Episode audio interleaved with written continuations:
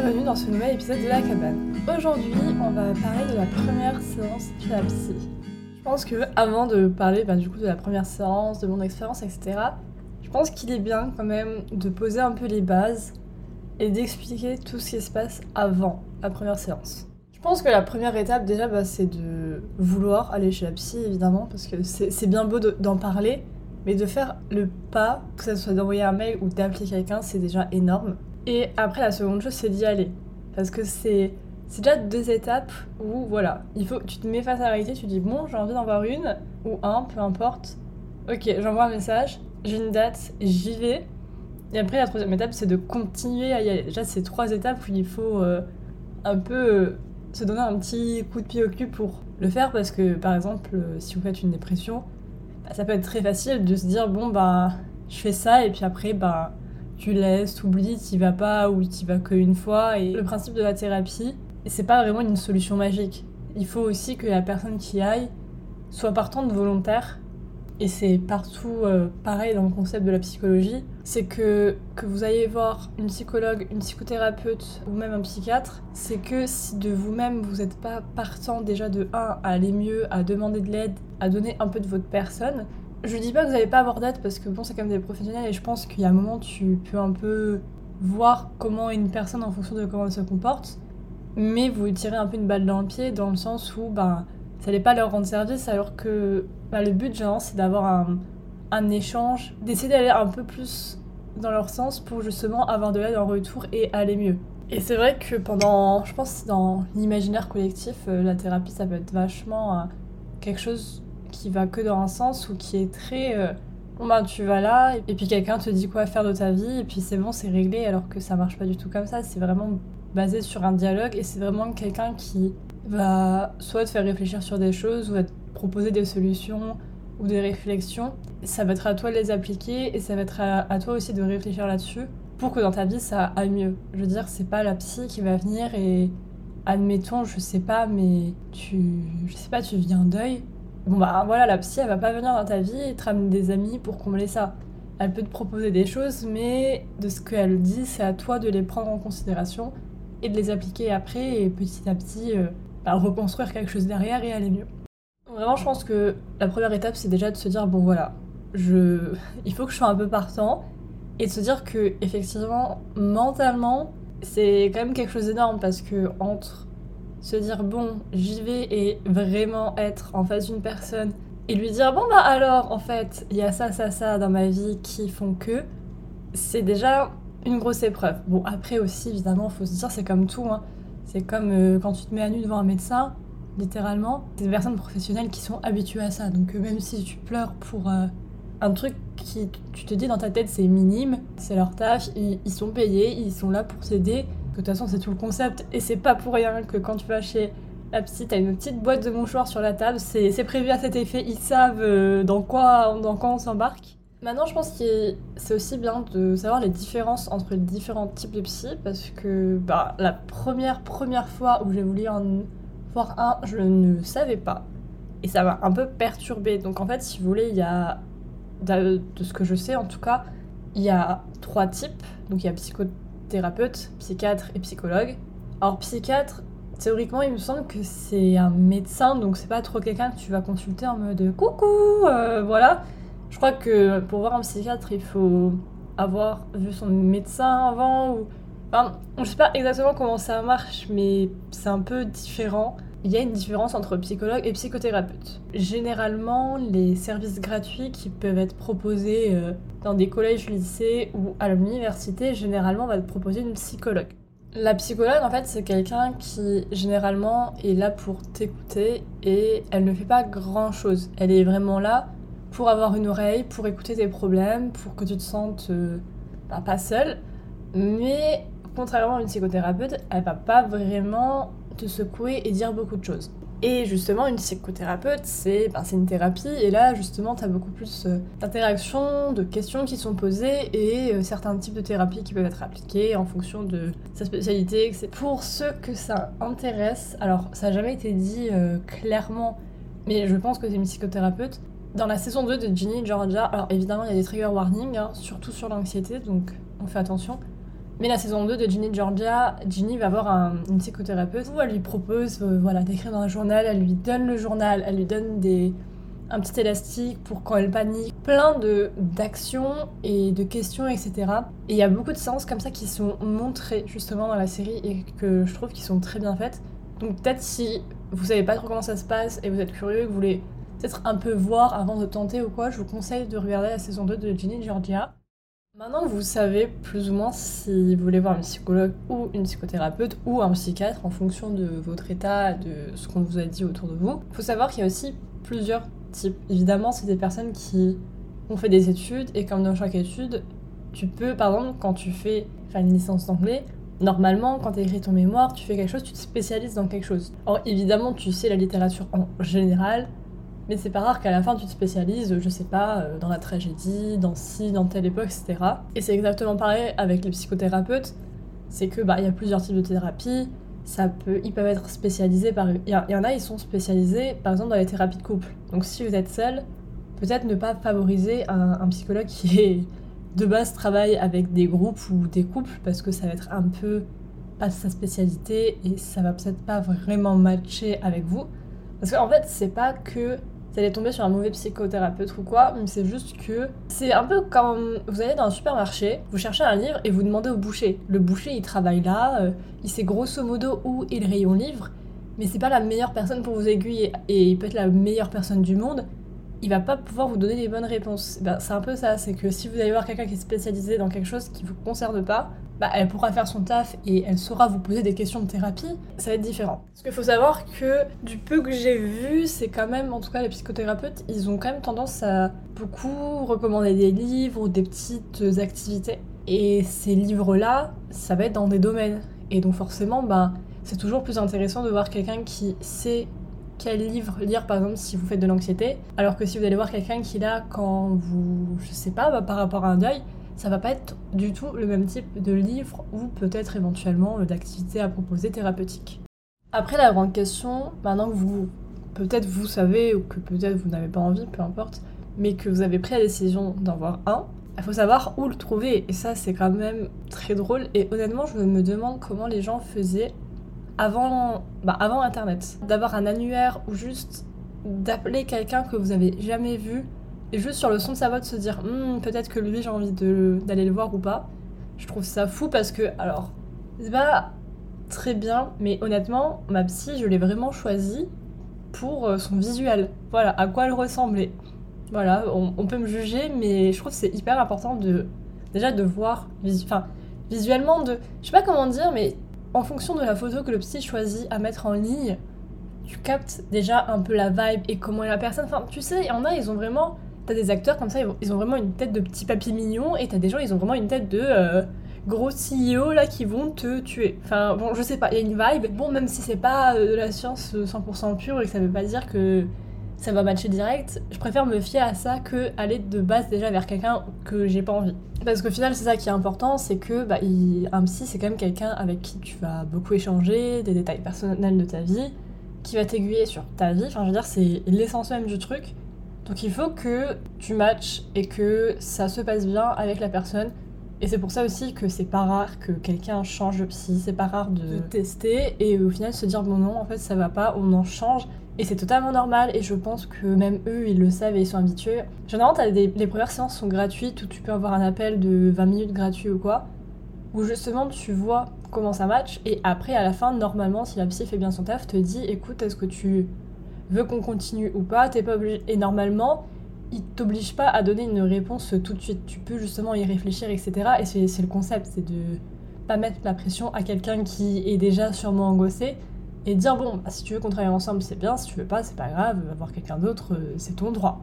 Et je pense qu'il faut surtout pas hésiter parce qu'il y a des psys, c'est comme tout, c'est comme les médecins, ils ont certaines croyances, ils ont étudié ça à tel âge, à tel moment, et il y en a ils ont évolué, et il y en a ils ont pas évolué avec leur temps.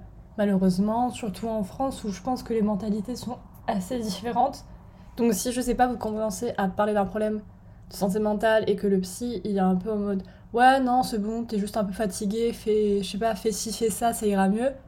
Bon, là, je pense que c'est peut-être le temps de vous dire que, à mon avis, c'est peut-être pas la meilleure personne à voir. Aussi, de façon générale, je me tourne que vers des femmes. Voilà, vous faites ce que vous voulez. Mais en tout cas, je vous conseille vachement de déjà regarder en ligne à quoi il ressemble. Il y a normalement plein de sites où ils répertorient tous les psychologues, psychothérapeutes plus ou moins autour de vous et qui... Normalement, t'as un peu une catégorie où ils te disent dans quoi ils sont spécialisés, de quoi ils parlent et du type de thérapie. Parce qu'en fait, il y a plusieurs noms de thérapie, etc. Il y en a qui sont même un peu plus poussés et je sais pas si ça existe en France. Dans mon cas, la personne que je vois, c'est en Angleterre. Mais c'est pas rare que j'ai vu des thérapies un peu plus naturelles, on va dire, qui sont tournées vers un peu spirituel. Mais en tout cas, c'est des options qui sont là, et je pense que c'est bien de le savoir, qu'il y a des personnes plus spécialisées dans un domaine qu'un autre. Après, évidemment, normalement, si vous envoyez un petit mail, vous allez voir leur site internet, normalement, il y a les prix aussi qui sont écrits, c'est toujours bien.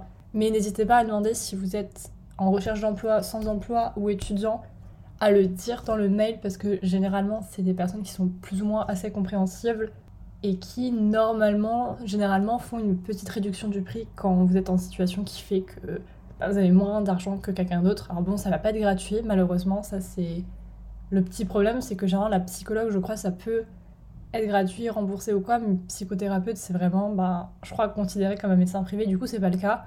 Mais encore une fois, voilà, j'ai pas passé énormément de temps en France avec ça, donc je sais pas, peut-être qu'il y a des choses nouvelles qui sont arrivées entre temps. Enfin, n'hésitez pas à vous renseigner auprès de votre médecin, de, je sais pas, vos parents ou de juste autour de vous pour savoir. Après, évidemment, il y a la question du prix, malheureusement, qui justement est un peu injuste parce que pour aller mieux, il faut payer, mais des fois, le fait de pas avoir d'argent, ça peut être inclus dans le fait de pas aller bien. Enfin, ça peut être énormément de choses.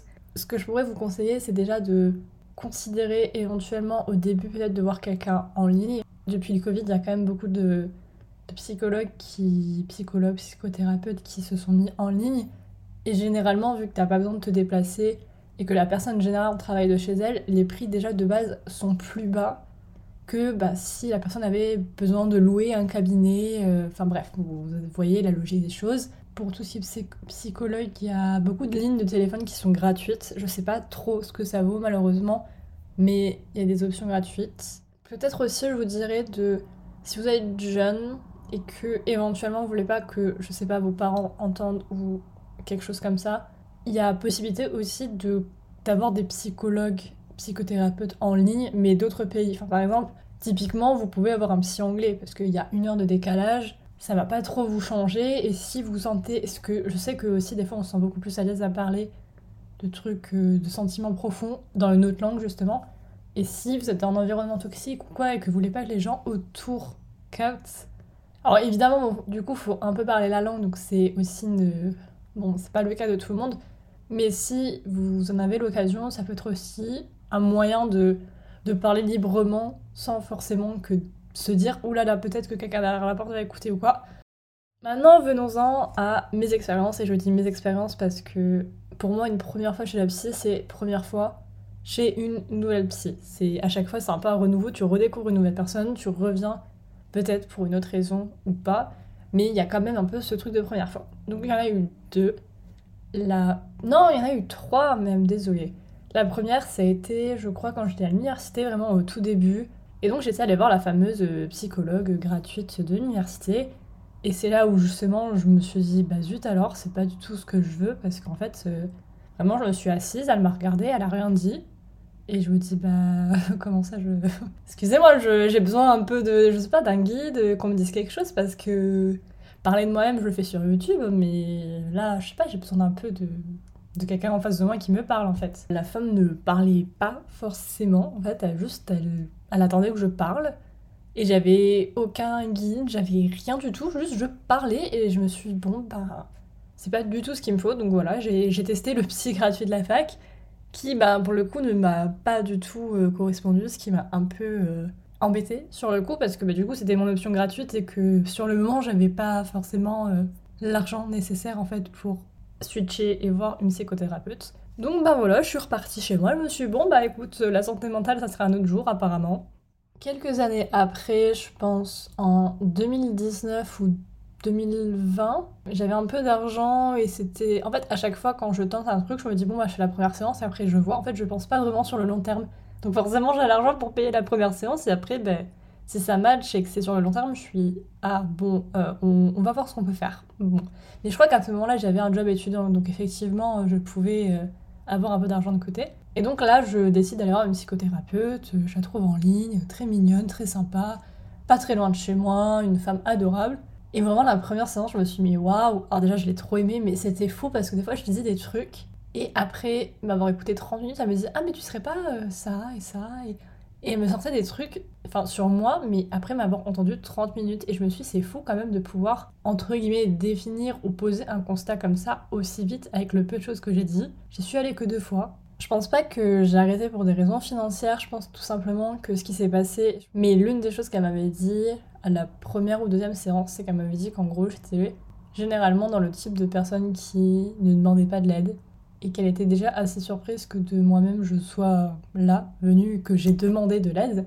Et c'est vrai que je me suis rendu compte qu'effectivement c'était pas normal dans ma logique des choses. Et j'ai pas trop pensé à ça plus. Sauf que après, quand la deuxième séance est arrivée et qu'on a commencé à en arriver un peu au cœur du problème et un peu plus creusé, dans ma tête je me suis dit non, c'est pas possible, je suis pas prête à m'ouvrir autant devant quelqu'un, et j'ai juste fait une des choses que je sais faire bien, c'est-à-dire fuir. Premier clic et mes claques, et puis je suis plus jamais retournée là, parce que justement ça a commencé à toucher trop auprès du cœur. Encore une super... Je me suis auto-sabotée, hein, voilà, c'est le cas de le dire, et c'est quelque chose, je pense, que je regrette beaucoup, parce qu'elle était vraiment géniale, et c'est des choses qui arrivent, je pense, qui sont normales, et que les psys voient souvent. Et on en arrive enfin donc à la psy que je vois ici en Angleterre, dont ma première séance était cette semaine. Ça faisait un petit moment que du coup je voulais y retourner ou quoi. Et je sais pas comment ça s'est passé, mais là j'ai recherché, alors que j'ai vraiment retapé les mêmes mots-clés, et j'ai trouvé des choses totalement différentes. J'ai trouvé une femme justement qui avait l'air hyper chouette, qui c'est pas très loin de chez moi encore une fois, et le site internet était vachement beau. Alors bon, je sais que ça veut rien dire, mais honnêtement les psys qui ont un type de code blog comme dans les années 2000, ça me donne pas envie de venir chez eux, je suis désolée, mais ça me donne pas envie. Et donc de fil en aiguille, j'envoie un message à cette personne, elle me propose donc une heure la semaine d'après, et donc je vais à ce rendez-vous. Et là donc s'ensuit la story time, la base de pourquoi je fais ce podcast, parce que la rencontre était assez drôle. Je sais pas si vous pouvez visualiser, mais en tout cas, il y a beaucoup de maisons qui se ressemblent en Angleterre et qui font maisons qui sont très collées les unes aux autres. Et souvent, ce type de maison est aussi utilisé pour les docteurs, tout ce qui est professionnalisme. Et donc, c'était pas rare que quand les peu de fois où je suis allée chez le médecin, en fait, le médecin, son cabinet était dans une sorte de maison comme ça. Vraiment, ça ressemblait pas forcément à un truc spécialisé médecin, mais juste à une maison. Mais en haut de ça, enfin, je veux dire, sur un peu en dessous du toit, il y avait quand même écrit cabinet de médecin. Enfin, il y avait quand même une petite plaquette, à la sonnette t'avais écrit, tu devinais quand même que c'était ton médecin. Et là, faut se mettre en tête que on est mercredi, j'ai rendez-vous à 7h, donc le soir à 19h. On est en hiver, on est en janvier, il fait nuit à 4h, il pleut. Je suis mon Google Maps qui, ma foi, m'a l'air de savoir où je vais, mais peut-être pas vraiment. Et donc, je suis le truc. Et je me retrouve devant une maison qui fait le sentiment le plus maison familiale possible. Il y a 2 voitures garées devant en mode les parents sont rentrés, on s'est garés, voilà. Et moi je suis là dehors, je me dis bon, alors déjà j'ai payé la personne pour la voir, il fait nuit, je suis seule dehors, qu'est-ce que je fais? Parce que d'un côté dans ma tête je me suis dit bon, il y a 2 possibilités, hein. Soit c'est là et il faut bien que je sonne, et si c'est pas là, ça veut dire que je sonne chez quelqu'un, il faut que je lui explique que quelqu'un d'autre m'a donné son adresse et que je pensais que c'était ma psy. Enfin bon, les 2 me paraissaient pas non plus les plus avenantes, mais je me suis dit, il va falloir faire. Donc je fais la brillante idée de sonner en ayant mes écouteurs, enfin mon casque. Donc en fait, quand je sonne, je ne sais pas si ça a sonné, et je n'entends pas si quelqu'un vient. Et vu que j'ai la patience d'un enfant de 2 ans, après 10 secondes, je me dis, bon, je vais pas attendre là 150 ans, parce qu'en fait, mon ancienne psy, elle travaillait seule, et donc si quelqu'un sonnait à la porte et qu'elle était en consultation, t'attendais dehors. Ou alors tu ouvrais la porte toi-même et t'allais dans la salle d'attente, mais voilà. Et donc là, je me suis dit, ça se trouve, c'est pareil. Elle m'a dit à 7h, peut-être que son rendez-vous finit à 7h, et voilà, moi, il pleut, j'ai pas envie d'attendre dehors, donc on va tenter. J'ouvre la porte. Je vois une autre porte en face de moi, donc vous savez, il y a une sorte de petit sas d'entrée, et en face de moi, je vois un couloir. mais très familiale, des photos de famille sur les murs et tout. Je me dis... En fait, dans un coin de ma tête, je me dis, bon, la porte est ouverte, donc déjà, ça fait un peu penser à normal, tu vois, tu rentres. Et en même temps, je me dis, punaise, ça fait très maison, hein, quand même. C'est un peu bizarre. Et j'ai à peine le temps de paniquer qu'il y a une dame qui descend des escaliers.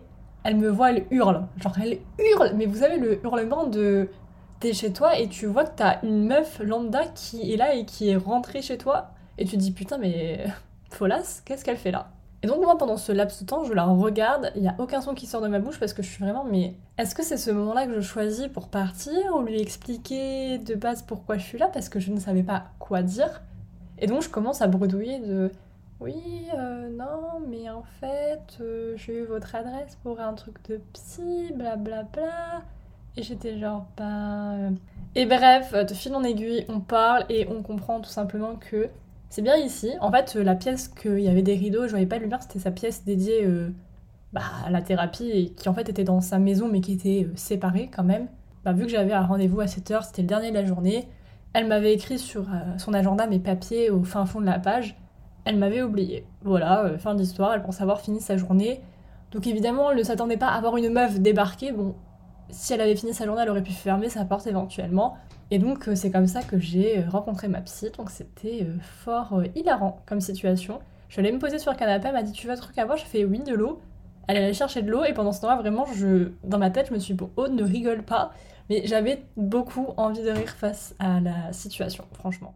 Et donc, après cette petite introduction en matière des plus rigolotes, on a donc commencé la séance. Dans la première séance, voilà, c'est une séance purement... d'introduction, de présentation, vous pouvez poser votre question, elle peut vous expliquer comment ça va se passer. Bon, ça dépend vraiment de comment vous êtes avancé avec la chose. Ce que j'entends par là, c'est que par définition, la question qui va revenir, ça va être pourquoi vous êtes venu, qu'est-ce qui fait que vous êtes dit, bon tiens, je vais voir un psychologue, un psychothérapeute. Et à ce stade-là, il y a plein de réponses qui sont possibles, il y a des gens qui vont dire clairement, je ne sais pas, juste... Ils en ressentaient le besoin, mais il n'y a pas forcément de raison précise. Il y a des gens, ils ont une raison précise, mais ils ne savent pas vraiment l'identifier. Donc c'est toute une discussion qu'ils vont avoir avec la psy pour savoir au final d'où, je sais pas, par exemple, le mal-être peut venir ou quoi. Et t'as des personnes comme moi qui, ça faisait très longtemps qu'ils y pensaient et ils savaient très bien pourquoi ils venaient et où était la source de problème. Ce qui fait que je pense que vu que j'ai aiguillé directement vers moi ce qui me posait problème, forcément, il y a des choses qui vont plus vite que d'autres. Mais je tiens après à préciser que voilà, c'est pas non plus, c'est pas une course. C'est pas comme, j'aime bien comparer ça aux heures d'auto-école où vraiment, il y avait un moment quand tu dépassais, je sais plus, 30, 40 heures d'heures de conduite, vraiment, tu te disais bon, elle, à mon avis, elle sait pas très bien conduire. Tu vois, il y a un moment, ça commence à saturer. Mais là, la psy, c'est pas du tout ça. Il y a pas un moment où si t'as 50 heures pour aller mieux, ça y est, t'es désespéré, ça va plus. Le but, à la fin, c'est d'avoir un progrès, d'avoir des améliorations sur sa personne et de devenir justement une meilleure personne et de se sentir mieux. Et peu importe le chemin qu'on prend, il y a des personnes qui vont avoir besoin de beaucoup de temps, il y en a, ils ont besoin de peu de temps, il y en a, limite, ils vont vouloir voir leur psy tous les jours, il y en a, une fois par mois, ça ira. Bon, voilà, tout le monde a un parcours plus ou moins différent. Donc comment s'est passée la séance pour moi, c'est qu'en gros, je vais expliquer que je venais pour deux raisons. Alors deux raisons qui ont vraiment, je pense, rien à voir et qui sont, je dirais pas opposées, mais quand même, c'est deux problèmes bien distincts. Le premier, j'en ai déjà parlé dans des épisodes précédents, mais du coup, c'est lié à ce que j'ai vécu plus jeune et principalement en rapport avec ma mère. Et le second point, c'était moi. Alors ça, c'était le point un peu délicat, je trouve, à définir et à expliquer. Parce que je lui disais justement, voilà, le deuxième point, c'est... je sais que j'ai un peu tendance à réfléchir un peu différemment des autres, à fonctionner différemment, et je sais que voilà, mon taux de... mes pensées et tout, je pense clairement que la vitesse de pensée et tout ce qui se passe dans ma tête, c'est un peu plus rapide qu'une personne lambda, je pense, ou bon, bref, en tout cas, c'est comment je le ressens.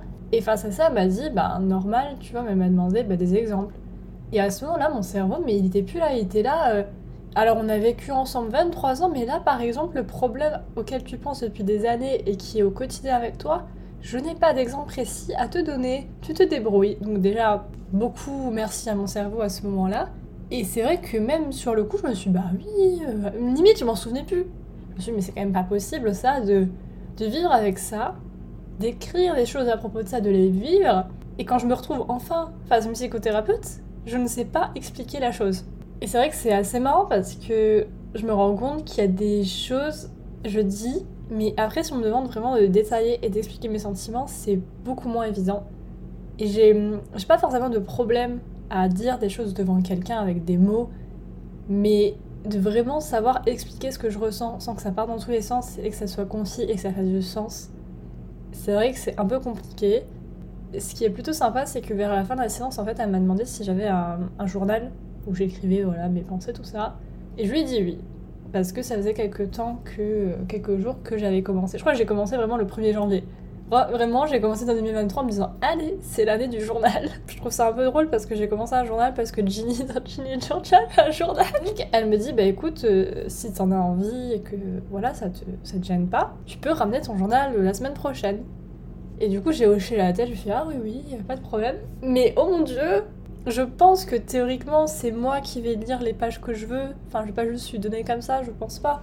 Mais c'est tellement perturbant de se dire « Ah, ok, donc là, en fait, on va en parler. » Et en même temps, je trouve ça bien parce que, encore une fois, comme j'ai dit, vu que mes pensées sont tellement dans tous les sens, par exemple, la question qu'elle m'a posée, en revenant des cours, parce que j'ai 10 minutes de marche pour revenir chez moi, j'ai pensé à tout ça et j'ai plus ou moins formulé une réponse, on va dire, concise. Et je me suis dit « Mais oh, ça fait 3 jours qu'on t'a posé la question, il était temps quand même que ça arrive. » Mais ce que je veux dire, c'est que bah, si j'écris ça après sur mon papier, mon journal ou quoi, une pensée, que j'ai le temps de la structurer, bah au moins grâce à l'outil-là, je pourrais après facilement relire ma pensée face à la psychothérapeute sans être prise de court et sans oublier des choses, parce que ça c'est vraiment un petit souci, et je dis ça totalement avec mes notes de podcast à côté de moi que j'ai oublié de regarder depuis que j'ai appuyé sur play, donc c'est vraiment top. Donc elle a été le bilan de cette première séance de thérapie pour moi. Honnêtement, j'ai adoré déjà, trop mignonne la dame, j'aime trop la pièce. Et à la fin, elle m'a dit « Écoute, je vais te ramener mon chat. » Alors là, moi j'étais la plus heureuse, ça fait... Je crois que j'ai jamais vu de chat en Angleterre. Enfin, j'ai jamais été proche d'un chat parce que bah... Donc déjà, trop contente, elle a un chat, forcément. Elle rentre dans la catégorie des bonnes personnes sur la planète. C'est obligé. Mais même de façon globale, moi, c'était sympa et j'ai eu des choses qui m'ont un peu rassurée déjà de base. Je vais vous expliquer un peu, on va un peu diving. Mais comme je vous l'ai dit dans l'épisode précédent, voilà, mon milieu familial quand j'ai grandi n'était pas des plus safe et agréables. Même si j'ai eu le temps d'y penser, de faire des recherches, de réfléchir et de prendre du recul sur la situation et de me dire « Aude, franchement c'est pas cool et c'est pas normal », c'est quand même des choses où, et surtout à l'heure actuelle, où il y a beaucoup de gens qui vont pointer du doigt justement tout ce qui va être autodiagnostic, les personnes qui posent des mots comme ça sans voir un professionnel. Et au bout d'un moment, ça commence à me travailler en tête. Je me suis dit, attends, je pense des choses et je me dis que cette situation-là, c'est toxique, c'est ça et tout, mais ça se trouve, c'est moi qui me monte la tête, ça se trouve, c'était pas si toxique que ça se trouve, les mots que j'emploie, c'est pas les bons, parce que, en soi, voilà, j'ai 23 ans, je suis pas professionnelle, j'ai pas eu d'autres vraiment médecins autour qui ont dit, bon, ta mère, voilà, ça, si, ça, ça. Et au-delà de ça, ce qui est aussi fun, c'est que toute la situation qui a fait que les choses n'étaient pas chouettes auparavant, c'est que des choses qui arrivaient que avec moi ou alors éventuellement mon père, mais il n'y avait aucun témoin. Donc c'est pas comme si quelqu'un d'autre autour de moi pouvait dire « Ah oui, c'est si, j'ai vu comment elle est, je pense que voilà, et confirmer un peu mes théories. » Non, il n'y avait absolument personne, donc clairement ça tournait que dans ma tête. Et même si, quand j'avais vu ma psy à Bordeaux, clairement en n'en disant quasiment rien, elle m'a dit « Ah oui, ta mère, elle a l'air un peu ça. » Sur le coup, je me suis dit, bon, c'est vrai que j'y suis allée qu'une fois, et puis... Et je sais pas, parce que d'un côté, je me dis, c'est une professionnelle qui le dit, et en même temps, je me dis, elle se base sur ce que j'ai dit moi, et elle la connaît pas, donc je savais pas trop.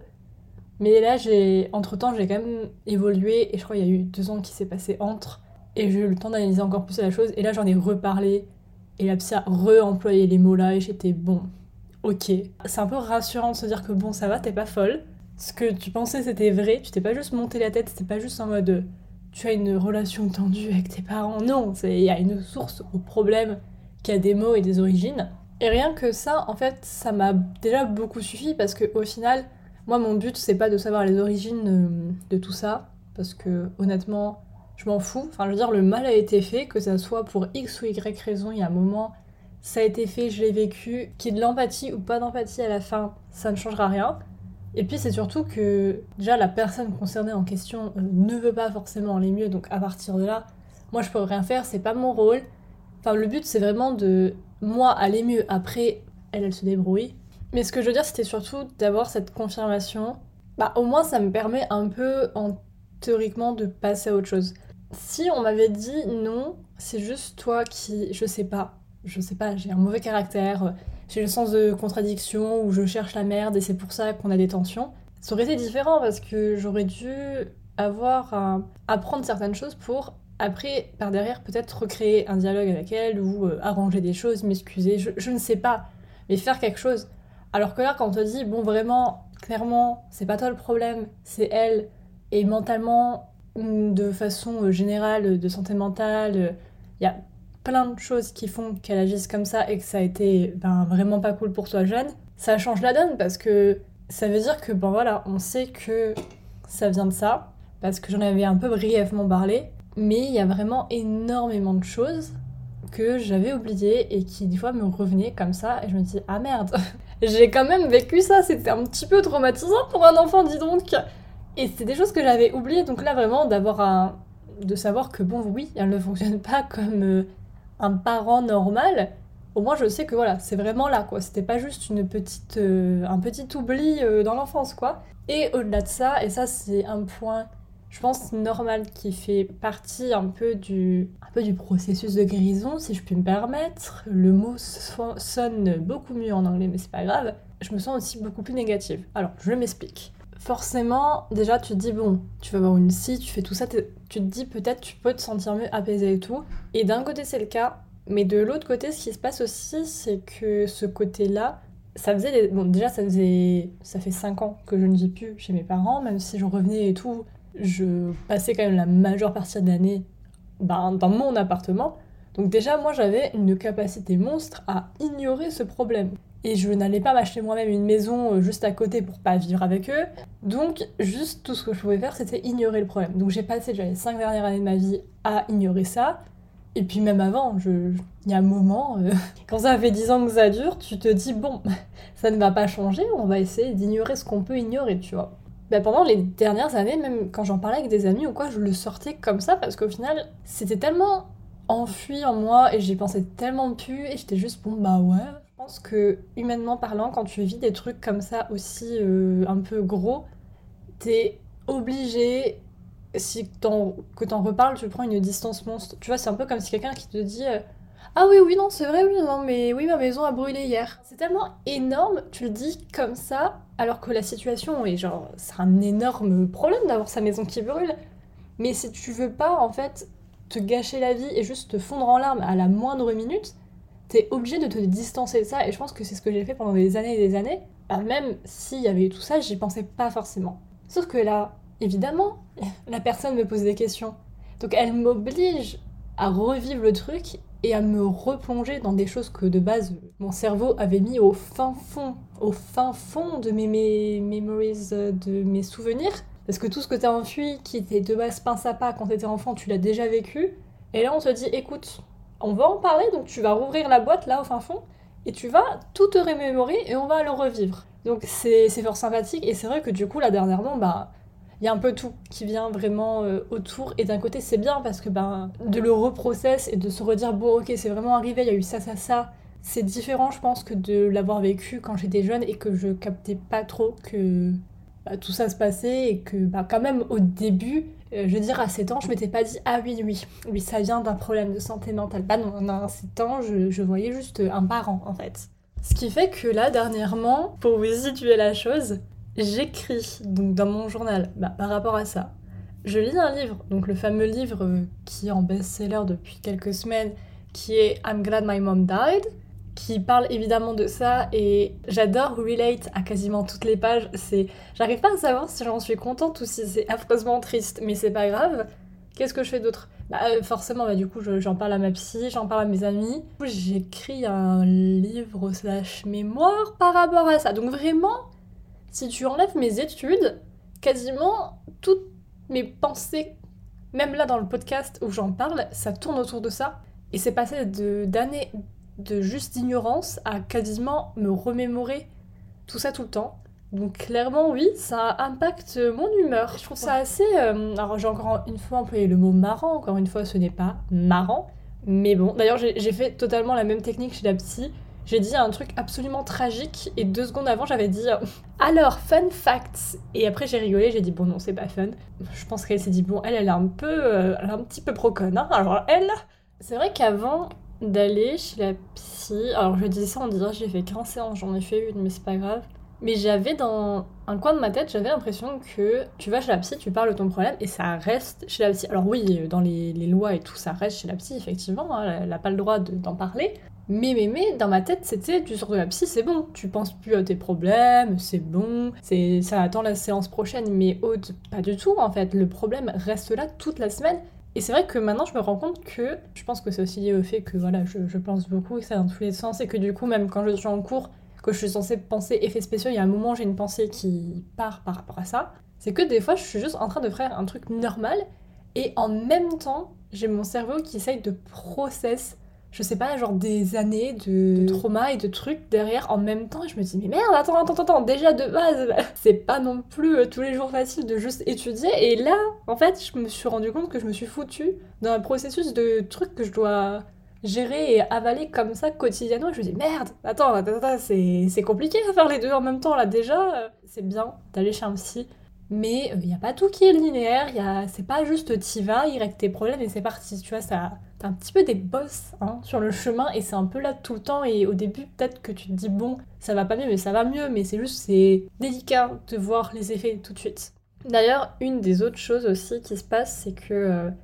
en fait, dès qu'on me pose des questions, j'adore les questions, mais je pense beaucoup. C'est-à-dire que je me souviens quand on a fait on a commencé la philo en terminale, bon, ma prof s'est cassée le pied très vite, donc après on n'a plus eu de prof, donc c'était un peu problématique pour le bac, mais ça c'est une autre histoire. On a commencé avec un sujet et mon cerveau est parti en couille. En fait, c'est comme si ça avait débloqué un niveau de pensée encore plus complexe. Tu me poses une question et mon cerveau s'est dit « putain, mais c'est super intéressant, on va s'en poser 5 supplémentaires ». Et ça fait un peu ça que la thérapie, c'est que forcément la personne te pose des questions. Et donc déjà de base, je m'auto-analyse beaucoup, mais là, là on est au pic de l'auto-analyse parce que du coup elle me pose des questions. Et moi j'y réfléchis encore la semaine d'après, et du temps que j'y pense plus, je la revois. Donc au final, là c'est un peu la folie, et du coup je m'analyse encore plus. Maintenant que j'écris dans mon journal, mais je sais qu'elle va le lire, j'essaye de... Je sais pas combien de temps, mais je me juge un peu parce que je me dis...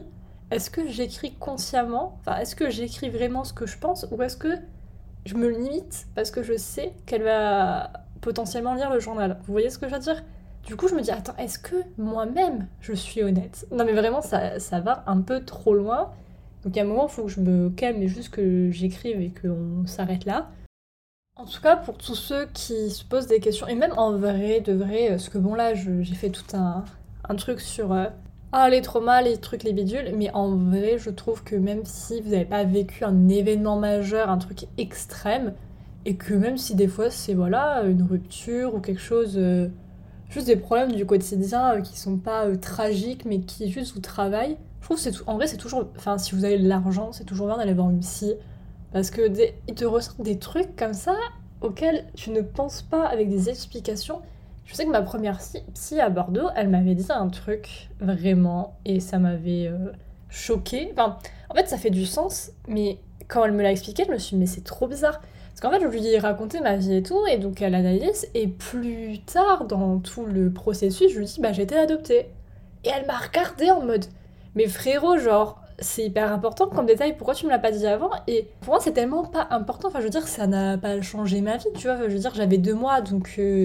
Vraiment, même j'aurais pas été au courant de l'adoption, je veux dire, j'aurais rien vraiment su ou quoi.